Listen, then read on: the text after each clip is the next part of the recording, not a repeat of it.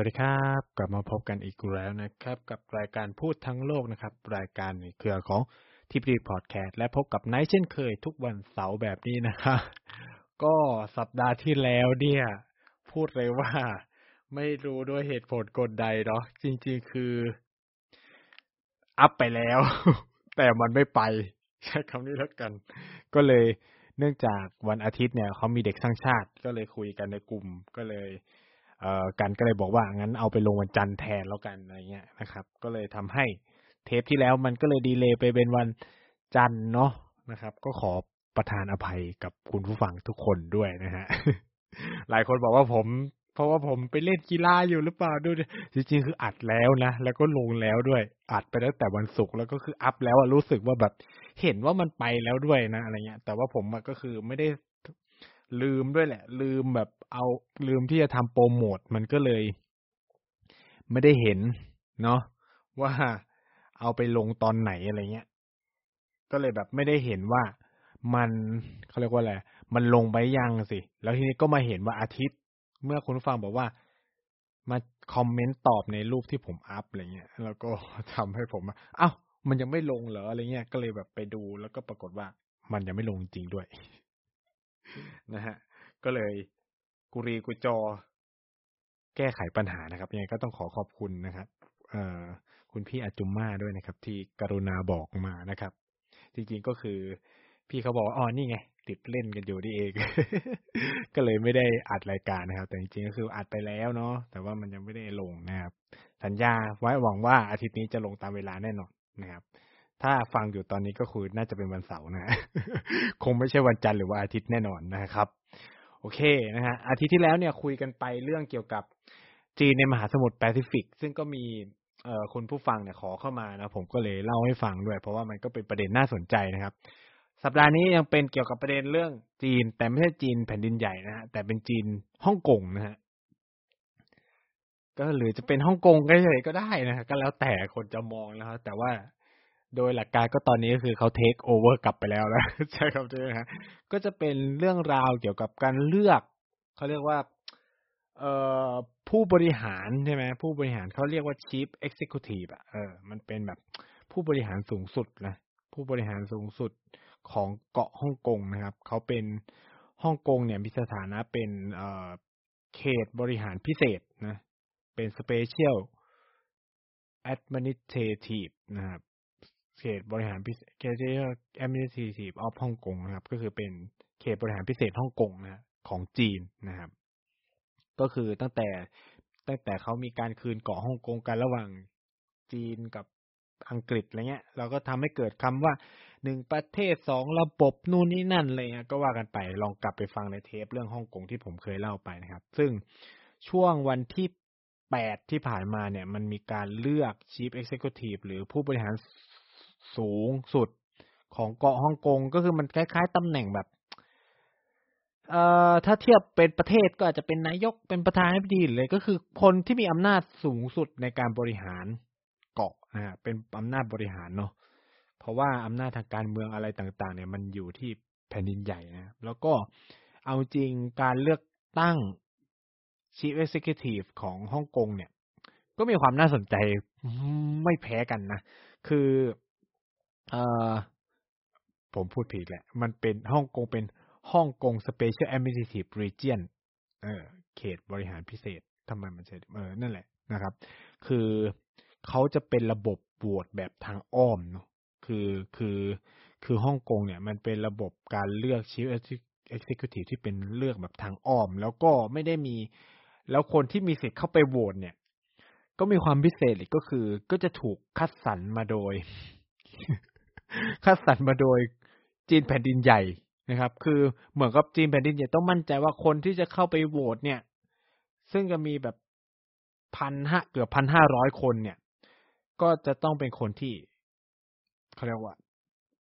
เอ่อยอมรับในสิ่งที่เรียกว่าหนึ่งประเทศสองระบบ หรือยอมรับในความเป็นจีนเดียวอะไรเงี้ยเออ ก็คือมันเป็นการป้องกันไม่ให้เกิดการแบ่งแยกดินแดนนั่นแหละ ซึ่งอันนี้ก็มีเขียนไว้ตั้งแต่แรกๆอะนะในการไอ้นี่นะครับ ซึ่งเมื่อวันที่แปด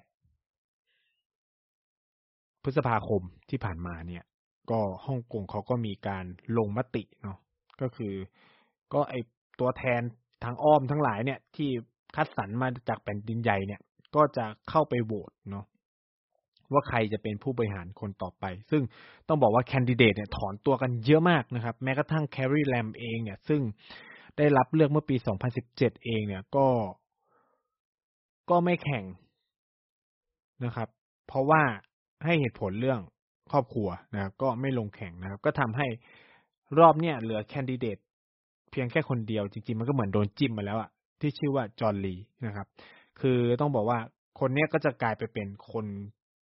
ที่จะบริหารฮ่องกงคนใหม่ต่อจากเคอร์รีแลมนะครับ ซึ่งจะหมดวาระในวันที่ 30มิถุนายนปี 2022 นี้นะครับ แล้วก็ทำให้จอห์นลีเนี่ยขึ้นมาเป็น Chief Executive คนใหม่นะครับ ถามว่าเขาชนะด้วยเสียงถล่มทลายไหมก็ต้องบอกว่าถล่มทลายเนาะ 97.74 มันไม่ใช่เป็นคะแนนเสียงหรอก มันเป็นการรับรองเนาะ เพราะว่ามีคนแข่งนะครับ มีคนถอนตัวเยอะมาก ทั้งที่แบบโดนโดมิเนตอะไรเงี้ย ก็ คนออกไปใช้สิทธิ์ก็คือ 99.44เปอร์เซ็นเนาะแล้วเขาก็ได้รับการรับรอง97.74เปอร์เซ็นก็ถามว่ามีคนไม่เอาไหมก็มีเนาะแต่ว่ามันก็เป็นแบบ พูดเลยเลยว่ามันก็เป็นสไตล์อะสไตล์แบบสไตล์แบบจีนๆหรือเปล่าหรือเปล่าอะไรเงี้ยเออที่แบบมันจะต้องมีคนไม่เห็นด้วยบ้างอะไรเงี้ย คะแนนโหวตทั้งหมดร้อยหนึ่งพันสี่ร้อยหกสิบเอ็ดเนาะออกไปออกไปลงคะแนนเนี่ยหนึ่งพันสี่ร้อยี่สิบแปดเอ่อรับรองหนึ่งพันสี่ร้อยสิบหกไม่รับรองเนี่ยแปด นะครับ มีบัตรเสียด้วยนะ บัตรเสียสี่ใบนะฮะก็คือ ก็คือ ก็เลยทำให้มันมันได้ มันก็เลยทำให้เขาก็ได้คะแนนโหวตมาเก้าสิบเจ็ดจุดเจ็ดคะแนนรับรองนะเก้าสิบเจ็ดจุดเจ็ดสี่เปอร์เซ็นตนะครับ ในการรับรอง เออเก้าสิบเจ็ดจุดเจ็ดสี่เปอร์เซ็นเนี่ยเป็นการออกมาใช้สิทธิ์สิ คะแนนรับรองที่ได้รับเนี่ยเก้าสิบเก้าจุดสี่สี่โอ้เกือบร้อยเปอร์เซ็นต์นะครับ ก็นะ ก็ในเมื่อมันคัดสรรมาแล้วว่าทุกคนต้องมาบวชคนนี้นะครับ ก็ไม่ต้องแปลกใจเนาะ อะ ซึ่ง ฉะนั้น เขตบริหารพิเศษฮ่องกงก็จะมี Chief Executive นใหม่นะครับ ที่มาจากการเลือกตั้ง ในเครื่องหมายคำถามนะที่มาจากการเลือกตั้งในเครื่องหมายคำถามนะครับ คนใหม่ที่ชื่อว่าจอห์นลี ซึ่งวันนี้ผมก็จะมาเล่าให้ฟังว่าจอห์นลีเป็นใคร แล้วก็การเข้ามามีอำนาจของจอร์นลีจะส่งผลยังไงต่อฮ่องกงในอนาคตนะครับเท้าความอย่างนี้ก่อนว่า หลายคนน่าจะทราบว่าสี่ห้าปีที่ผ่านมาก่อนโควิด เนี่ย ก็คือฮ่องกงมันก็มีการเดินขบวนประท้วงเนาะ ไม่ว่าจะเรียกร้องเรื่องประชาธิปไตยใช่ไหมความเท่าเทียม ต้องการนโยบายลดความเหลื่อมล้ำนู่นนี้นั่นนะครับ โดยเฉพาะปัญหาเรื่องกฎหมายการส่งผู้ร้ายข้ามแดนระหว่างจีนไต้หวันฮ่องกงอะไรบาบรานะครับ ที่สุดท้ายเนี่ยมันนำไปสู่การปราบปรามผู้ชุมนุมอย่างรุนแรงมากนะครับเออแล้วทุกวันเนี้ยมันก็เงียบหายไปด้วยเหตุผลหนึ่งเลยก็คือเรื่องโควิดด้วยนะครับทำให้การการประท้วงของ กลุ่มเขาเรียกว่ากลุ่มสนับสนุนแนวทางประชาธิปไตยเนี่ยก็อ่อนกำลังลง จริงๆก็อ่อนกำลังลงมาเรื่อยๆ ด้วยการจับกลุ่มเอ่ยการหลายคนเนี่ยก็ออกหนีออกไปต่างประเทศใช่ไหมมีกฎหมายที่เราเรียกกฎหมายความมั่นคงแห่งชาติที่ริดรอนเป็นเป็นการตัดทอนท่อน้ำเลี้ยงของฝ่าย ของฝ่ายประชาธิปไตยนะครับ ที่ได้รับเงินสนับสนุนจากต่างประเทศเอ่ยเลยก็มีการ ใช้กฎหมายอย่างเข้มข้นมาก ๆนะครับ แล้วก็เนี่ยอย่างที่เราเห็นก็คือมันก็มีการเผาสถานที่เผารถไฟใต้ดินนู่นนี่นั่นคือมันก็เราก็ต้องมองทั้งสองฝ่ายเนาะผู้ชุมนุมเองก็เริ่มใช้ความรุนแรงมากขึ้น จากการที่ตำรวจปราบจราจรเนี่ยก็ใช้ความรุนแรงค่อนข้างมากนะครับ ก็ยิงแก๊สน้ำตา มีการใช้กระบองไล่ทุบไล่ตีนู่นนี่นั่นมีการจับตุมจับกลุ่มผู้ชุมนุมหลายพันคนเลยนะครับ ทั้งเด็กมัธยมเด็กมหาลัยนะครับ เอ่อผู้สูงอายุก็โดนกันหมดนะครับ ซึ่งตรงเนี้ยมันจะเกี่ยวข้องกับคนที่จะมาเป็นผู้บริหารคนใหม่ของเกาะฮ่องกงครับ เพราะว่าจอห์นลีเนี่ยเป็นอดีตนะครับ เป็นอดีตเลขาธิการของ Chief Executive คือเขาเป็น Chief Secretary นะครับ ของของฮ่องกงมาก่อน แล้วก็เขามี แล้วเขาเนี่ยเป็นผู้ที่ดูแลตำรวจ โดยเฉพาะเลยนะฮะดูแลแล้วเขาก็เป็นตำรวจมาก่อนด้วยนะเออ ฉะนั้นเนี่ยเขาก็เรียกได้ว่า มีความเกี่ยวข้องเกี่ยวพันโดยตรงกับการปราบปราม เรียกได้ว่า เรียกได้ว่าจอร์ลีเนี่ยคือคนที่ดูแลการปราบปรามผู้ชุมนุมในช่วงที่ผ่านมาเลยก็ว่าได้นะครับ เอ่อถึงกับมันมีการเปรียบเปยกันว่าจอร์ลีเนี่ยเป็นคนทำเป็นคนที่ทำให้ตำรวจฮ่องกงเนี่ยเปลี่ยนภาพลักษณ์ใหม่นะครับ จาก ภาพลักษณ์ที่ทุกคนเนี่ยเอชื่นชมเคารพแล้วก็รู้สึกไว้วางใจรู้สึกปลอดภัยเมื่ออยู่ใกล้ตำรวจฮ่องกง แต่ตอนนี้คือมุมมองคนฮ่องกงกับตำรวจฮ่องกงมันเปลี่ยนไปเกือบหมดเลยครับมีความกลัวมีความอะไรเงี้ยซึ่งซึ่งเป็นบทบาทของจอห์นลีที่ทำในช่วงที่มันมีการชุมนุม แล้วก็จอห์นลีเนี่ยขึ้นชื่อเนาะขึ้นชื่อลือชาว่าเป็นพวก pro ปักกิ่งนะครับเป็นคนที่แบบ Mister Yes Man นะครับ รัฐบาลปักกิ่งสั่งให้ทำอะไร ฉันก็รับเย็ดเจ็ดเจ็ดแล้วก็คาดกันว่าจอร์ลีนี่แหละเป็นคนชง เรื่องกฎหมายความมั่นคงแห่งชาติด้วย แล้วก็เป็นคนทำให้กฎหมายความมั่นคงแห่งชาติของจีนเนี่ย เข้ามาไปบังคับใช้ใน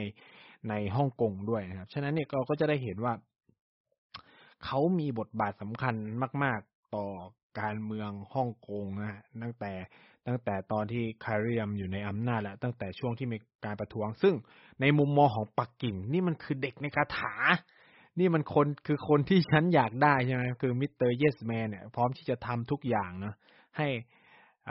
ตามคำสั่งของรัฐบาลปักกิ่ง แล้วก็คือสั่งซ้ายหันขวาหันได้อะไรเงี้ยแล้วก็สิ่งเนี้ยเองก็เลยเป็นเหตุผลหนึ่งว่าทำไมเนี่ยจอห์นลีถึงขึ้นมาโดยที่แบบไม่มีคู่แข่งเลย ก็เพราะว่าอย่างที่บอกก็คือ เรียกได้ว่าเขาโดนจิ้มมาก็ว่าได้นะ ให้มาเป็น Chief Executive เพื่อมาจัดการกับสิ่งที่มันเกิดขึ้นในฮ่องกง เพื่อมารักษาความสงบ เพื่อมาจัดการกับบรรดาฝ่ายโปรประชาธิปไตยทั้งหลายเนี่ย ที่พยายามที่เขาไปไกลถึงขนาดจะพยายามเรียกร้องเอกราชให้กับฮ่องกงอะไรเงี้ยใช่ไหมครับ ก็ตรงนี้เองเนี่ย ก็เป็นสิ่งที่ทำให้จอร์ลีเขาเข้ามามีอำนาจในเกาะในฮ่องกงแล้วก็ เป็นเหตุผลว่าทำไมเนี่ยปักกิ่งถึงเลือกให้จอร์ลีขึ้นเป็น Chief Executive นะครับ อันนี้ก็จะเป็นสิ่งที่เราจะเห็นคร่าวๆจากบุคคลคนนี้ถามว่าฮ่องกงภายใต้การนำของจอร์ลีเนี่ยมันมีอะไรที่ต้องจับตา มีอะไรที่ต้องกังวลบ้างต้องตอบมีเยอะมาก คือจอร์ลีขึ้นมามีอำขึ้นมาเป็นเซฟ Chief Executive เนี่ยในช่วงที่เรียกได้ว่า มันเป็นขาลงของฮ่องกงเนาะคือ เราได้เห็นแล้วแหละว่า หลายบรรษัทข้ามชาติ หรือบริษัทการเงินจำนวนมากที่เคยลงทุนหรือเคยมีฐานอยู่ในฮ่องกงเนี่ย เริ่มย้ายออกนับ ตั้งแต่มันมีการประท้วงเนาะคือผมไม่ได้บอกว่าการประท้วงส่งผลให้มันถูกย้ายนะแต่ว่าการประท้วงทำให้หลายฝ่ายกังวลต่อเสรีภาพภายในฮ่องกง ซึ่งเสรีภาพมันมีผลอย่างมากเนาะต่อระบบการเงิน ซึ่งแบบมันต่างจากในในจีนใช่ไหมที่ระบบการเงินอะไรทุกมัน control หมดอะไรเงี้ย คือบรรษัทข้ามชาติที่เขายังคงอยู่แล้วฮ่องกงกลายเป็น hub ทางการเงินได้เพราะระบบเสรีภาพของฮ่องกงเอง ระบบข้อมูลข่าวสารต่างๆอะไรที่ทำให้บรรดาบรรษัทข้ามชาติต่างๆ ยังคง enjoy ความเป็นฮ่องกงอยู่อะไรเงี้ย แต่ว่าหลังจากมีการประท้วง มีการปราบปราม มีการริดรอนเสรีภาพของฝ่ายรัฐบาลฮ่องกงต่อ ประชาชนฮ่องกง ซึ่งก็แน่นอนก็มีรัฐบาลปักกิ่งอยู่เบื้องหลังเนี่ย ก็ส่งผลให้มันเกิดตั้งการตั้งคำถามขึ้นมามากมาย โดยเฉพาะสิ่งที่เราเรียกว่าหนึ่งประเทศสองระบบเนี่ย ต่อไปมันจะเป็นยังไงอะไรเงี้ย ซึ่งไอ้ตรงเนี้ยอย่างที่พูดไปก็คือว่ามันไม่ได้ส่งผลแค่กับฮ่องกงเนาะมันยังส่งผลต่อความวิตกกังวลของไต้หวันด้วยนะครับ ซึ่งมันก็กลายเป็นประเด็นที่ใช่อิงวนเนี่ยเอามาใช้เนาะในการปลุกกระแสชาตินิยมความเป็นไต้หวันเพื่อแบบ เออไม่ให้ เกิดการรวมชาติอย่างที่รัฐบาลปักกิ่งคาดหวังไว้อะไรเงี้ย ซึ่งมันก็ทำให้เขาประสบความสำเร็จในการเลือกตั้งนะครับ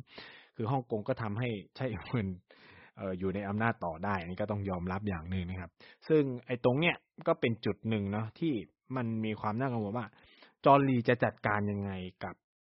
กับสิ่งที่มันกำลังเกิดขึ้น หัวกะทิของคนฮ่องกงจำนวนมากก็ย้ายออกนอกประเทศนะครับ ใช่ไหมแล้วก็ เอ่อบรรดาบรรษัทครับชาติก็จะค่อยๆย้ายฐานตัวเองออกไปจากฮ่องกง ทีเนี้ยจะจัดการยังไงกับระบบเศรษฐกิจแบบใหม่นะซึ่งอย่างที่บอกคือเขาเป็นตำรวจนะครับ อาจจะไม่ได้มีองค์ความรู้ทางด้านเศรษฐกิจมากมายขนาดนั้น ซึ่งตรงนี้ก็จะเป็นความท้าทายที่หนึ่งเลย ที่จอร์ลีจะต้องรับมือกับ การขึ้นมาเป็น Chief Executive ของฮ่องกง ประเด็นที่สองก็คือเรื่องโควิดเนาะจริงๆอาจจะเป็นมันมันคาบเกี่ยวกันหนึ่งกับสองเนี่ย ก็คือฮ่องกงเนี่ยเผชิญการระบาดอย่างหนักเลย ของโควิด ตั้งแต่ก่อนที่เขาจะขึ้นมาเป็นเขาจะถูกเลือกแล้ว ก็คือเราก็ได้เห็นว่าแค่ฮ่องกงโดนหลายเวฟมากนะครับ เวฟล่าสุดเนี่ยก็เป็นเวฟที่ห้าที่แบบหนักหนาสาหัสที่แบบ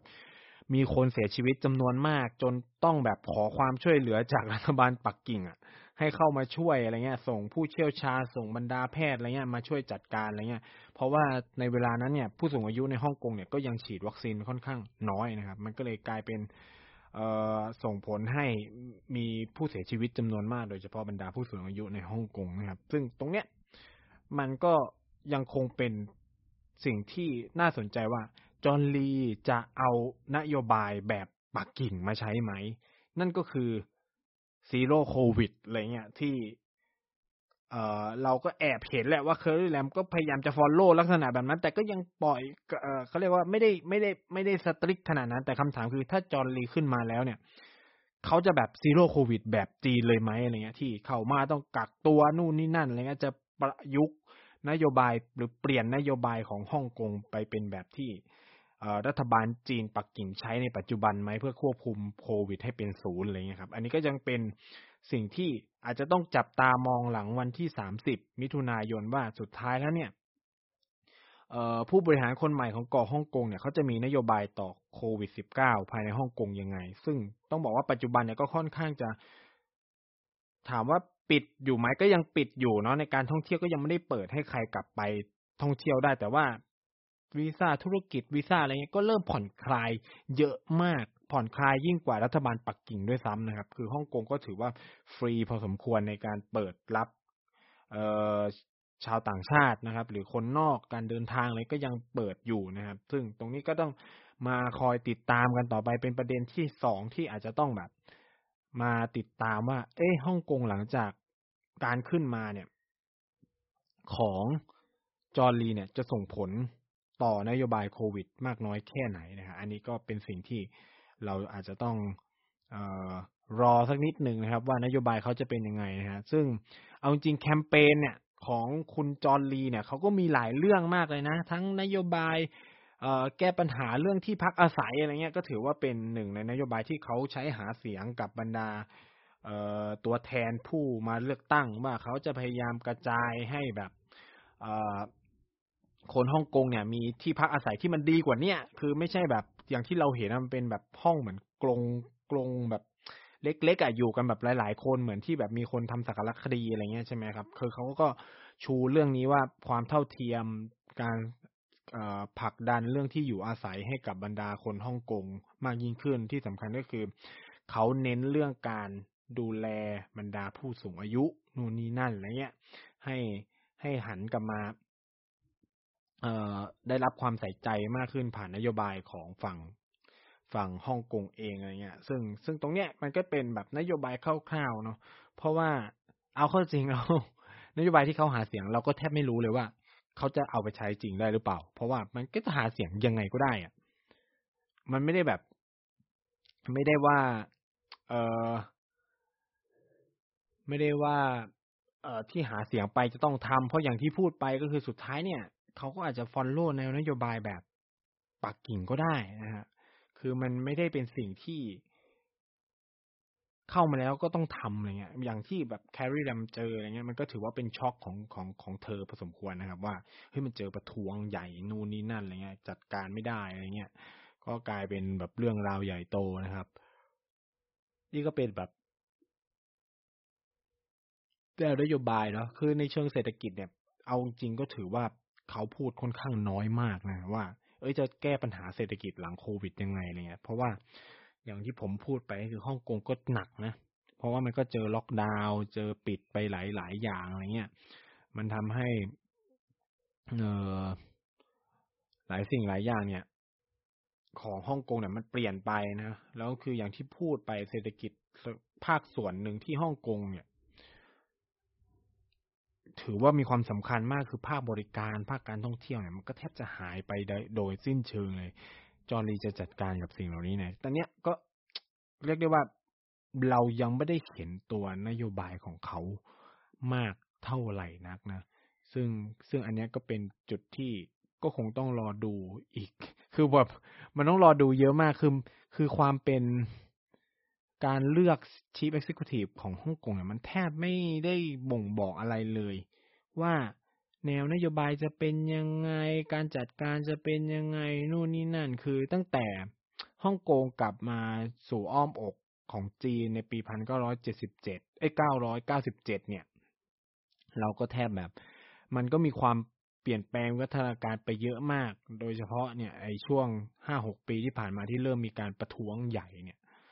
ก็ทำให้มันเราได้เห็นชัดขึ้นว่า เออมัน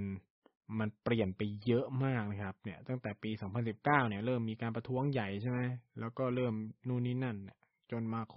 ก่อนก่อน 2019 แล้วสิ2017อะไรเงี้ยก็เริ่มมีปัญหาแหละนะครับแล้วก็มาเจอโควิดนู่นนี่นั่น แล้วก็เริ่มมีการจับกลุ่มเนาะบรรดาสื่อมวลชนต่างๆนะ อย่างไม่นานเนี่ย ก็อย่างจิมมี่ไหลใช่ไหมก็โดน จับไปนะเจ้าของหนังสือพิมพ์ Apple Daily นี่ก็เรียกว่าเป็นฝ่ายโปรประชาธิปไตยที่ก็โดนเล่นงานไปนะครับ ซึ่ง ก็มีอีกหลายคนนะ ที่โดนเล่นงานหลังจากที่จอร์นลีได้รับการเลือกตั้งเนี่ยก็มีแบบบิชอปซึ่งเป็นก็คือบาทหลวงอะ่ะ ก็คือก็โดนจับเหมือนกัน เพราะว่าเป็นหนึ่งในบุคคลที่ระดมเงินเนาะระดมเงินช่วยเหลือผู้ประท้วง นะครับ ก็เลยโดนจับ แล้วก็มีดาราอะไรเงี้ย โดนจับในช่วงหลังผลเลือกตั้งออกมาอะไรเงี้ย ซึ่งหลายฝ่ายเขาคาดการว่าจอร์ลีน่าจะเข้มกับเรื่องนี้มาก ๆ ก็คือ โดนเลือกมาเพื่อจัดการกับพวกฝ่ายโปรประชาธิปไตยโดยเฉพาะเลยอะคือเรื่องเศรษฐกงเศรษฐกิจผมคิดว่าเขาคงให้คนอื่นจัดการไปอะไรเงี้ย แต่หน้าที่ของเขาคือทำยังไงก็ได้ให้ พวกเนี้ยมันหมดไป ไอ้พวก pro ประชาธิปไตยเรียกร้องเอกราชเนี่ย ต้องโดนจัดการอย่างเบ็ดเสร็จเด็ดขาดอะไรเงี้ย แล้วคือเอ่อจอห์นลีเนี่ยเขาได้รับฉายาว่าเป็น Beijing hardliner เลยนะ คือก็คือเป็นพวกที่ฝักใฝ่ปักกิ่งแบบสุดลิ่มทิ่มประตูอะไรเงี้ย ถ้าจะแปลกันแบบขำๆนะครับ แต่ก็จริงอะ มันไม่ได้ขำอะ มันเรื่องจริงนะครับ ก็คือเขาก็ มีอุดมการแนวคิดที่ค่อนข้างจะโปรไปทางรัฐบาลปักกิ่งโตไปทางจีนแผ่นดินใหญ่ค่อนข้างมากนะก็คือ ในทิศทางแบบเนี้ยในทิศทางลักษณะแบบเนี้ยก็แทบจะเล็งเห็นได้แล้วเรามั้งว่า อนาคตของฮ่องกงมันจะมีหน้าตายังไงภายใต้จอร์ลี สิ่งหนึ่งเนี่ยก็คือผมคิดว่าคนจะอพยพออกจากฮ่องกงเยอะขึ้นนะ โดยเฉพาะพวกเป็นฝ่ายโปรประชาธิปไตยแล้วก็มี อันจะกินนะต้องมีอันจะกินด้วยไม่มีอันจะกินเนี่ยก็ยากที่จะเดินทางออกถูกไหมสองก็คือสองเนี่ยก็คือเราก็จะได้เห็นการย้ายฐานออกไปของบรรษัทข้ามชาติหลาย ๆ บรรษัทในฮ่องกงซึ่งอันเนี้ยเป็นสิ่งที่ ฝ่ายเศรษฐกิจของฮ่องกงก็ต้องมาคิดนะว่า แล้วจะจัดการยังไงแต่ผมคิดว่านะ ปัจจุบันเนี่ยเศรษฐกิจฮ่องกงมันไม่ได้สำหรับจีนเนาะมันยังไม่ได้สลักมัน ถามว่าสลักสำคัญไหมก็สลักสำคัญแหละ แต่ว่ามันลดบทบาทลงไปเยอะ เพราะว่าจีนมีเซินเจิ้นมีเซี่ยงไฮ้นะ ที่เขาพัฒนาขึ้นมาทดแทนฮ่องกงได้เกือบเบ็ดเสร็จแล้ว ผมเข้าใจว่าถึงบรรษัทข้ามชาติของอชาติตะวันตกหรือหลาย ๆ ประเทศเนี่ย ออกไปจากฮ่องกงเนี่ยบรรษัทของจีนนี่แหละจะเข้าไปแทนนะครับ ต่อไปก็คือ คนในฮ่องกงก็จะเป็นลูกจ้างของ บรรษัทจีนที่เข้าไปลงทุนแทนหรืออะไรเงี้ย ก็คือมันก็อาจจะแบบเป็นตลาดการเงินอยู่ แต่ว่าก็จะเปลี่ยนหน้าเปลี่ยนตากันไปอะไรอย่างนี้หรือเปล่าอะไรเงี้ย อันนี้ผมก็ไม่ได้เชี่ยวชาญขนาดนั้น ก็อาจจะต้องจับตามองนะครับ แต่ก็คือ ผมคิดว่าเขาคงพยายามดึงรั้งกันเต็มที่อะไม่ให้มันมีการกว่าจะย้ายได้มันก็ไม่ได้นาน เพราะมันก็ต้องหาที่ใหม่ๆว่าเออจะย้ายไปที่ไหนอะไรเงี้ยเพราะว่า facility หลาย ๆ อย่างมันก็ไม่ได้รับรองอะไรเงี้ย อย่างที่พูดไปก็คือว่าที่เขากลัวเพราะว่ามันจะมีการสืบเส้นทางทางการเงินอะไรอย่างเงี้ยได้ เพราะว่ากฎหมายเรื่องความมั่นคงแห่งชาติมันมีประเด็นเรื่องนี้อยู่ใช่ไหมที่มันจะเป็นการสืบเส้นทางทางการเงิน ที่ช่วยเหลือผู้ประท้วงนู่นนี่นั่น ซึ่งอันเนี้ยมันก็เป็นความกังวลของฝ่ายธนาคารต่างๆ ฝ่ายแล้วบริษัทการเงินต่างๆ ในในฮ่องกงเองด้วยว่า เออ มันจะถูกลูกหลงไปด้วยหรือเปล่าอะไรเงี้ยแล้ว อย่างที่ผมพูดไปตั้งแต่ต้นเทปคือเสรีภาพที่มันหายไปแน่นอนมันเป็นอุปสรรคสำคัญของบรรดาบรรษัทข้ามชาติเนาะที่จะเข้ามาลงทุนเนาะเราก็กลัวว่าเอิมจะกลายไปเป็นแบบจีนไหมมีต้องส่งข้อมูลให้กับรัฐบาลนู่นนี่นั่นอะไรเงี้ยซึ่งตรงเนี้ยมันก็เป็นเรื่องข้อมูลส่วนบุคคลที่บรรษัทเราเนี่ยเขาก็ต้องเก็บให้กับบรรดาลูกค้าใช่ไหมซึ่งตรงเนี้ยมันก็เป็นปัญหานะครับ แล้วก็อาจจะกลายเป็น อีกหนึ่งปัจจัยสำคัญที่บรรษัทข้ามชาติทางการเงินธนาคารต่างๆ เนี่ย ในฮ่องกงก็อาจจะต้องย้ายตัวออกไปไปอยู่ที่อื่นอะไรเงี้ยอันนี้ก็ก็เป็นสิ่งที่เราก็อาจจะได้เห็นในอนาคตอันใกล้นี้แหละ อันใกล้นี่แหละภายใต้การนำของจอร์ลีนะครับ ซึ่งเอ่ออย่างแน่นอนว่าคนที่โดนปราบหนักๆก็เป็นฝ่ายโปรประชาธิปไตยก็อาจจะต้องพาเลทเข้าคุก อันนี้คือมีความเป็นไปได้สูงเลยนะ ผมเชื่ออย่างนั้นเลย เพราะว่านี่คือขณะเขายังไม่ได้ขึ้นตำแหน่งเลยนะ ก็เริ่มมีการจับกลุ่มกันเยอะมากพอสมควรแล้วนะครับ อันนี้ก็เป็นอะไรที่ เอ่อน่ากังวลน่ากังวลนะครับ แล้วก็เป็นสิ่งที่เศร้าใจฮะน่าเศร้าใจพอสมควรคือ ในเวลาคือไม่กี่ปีเนี่ยหกเจ็ดปียังไม่ถึงสิบปีเลยนะฮ่องกงเปลี่ยนจากหน้ามือเป็นแบบ เป็นอะไรเราก็ไม่รู้อะเออ ตอนนี้คือแบบมองไม่ออกเลย ซึ่งมันเกิดความเปลี่ยนแปลงมากมากเลยนะครับ ซึ่งอันนี้เป็นอะไรที่เราก็ไม่รู้ว่าอนาคตจะเป็นไง เราจะไปเที่ยวฮ่องกงมันจะรู้สึกเหมือนเดิมไหมอะไรเงี้ยใช่ไหมครับ อันนี้ก็เป็นเรื่องราวที่เราจะได้เห็นกันนะครับ ในเกาะฮ่องกงแห่งนี้นะครับ ซึ่งก็เรียกได้ว่า วันนี้เนี่ย ได้ผู้บริหารคนใหม่ ซึ่ง peak กว่าคนเก่านะฮะ แล้วก็ที่สำคัญกว่านะคือปกติเนี่ย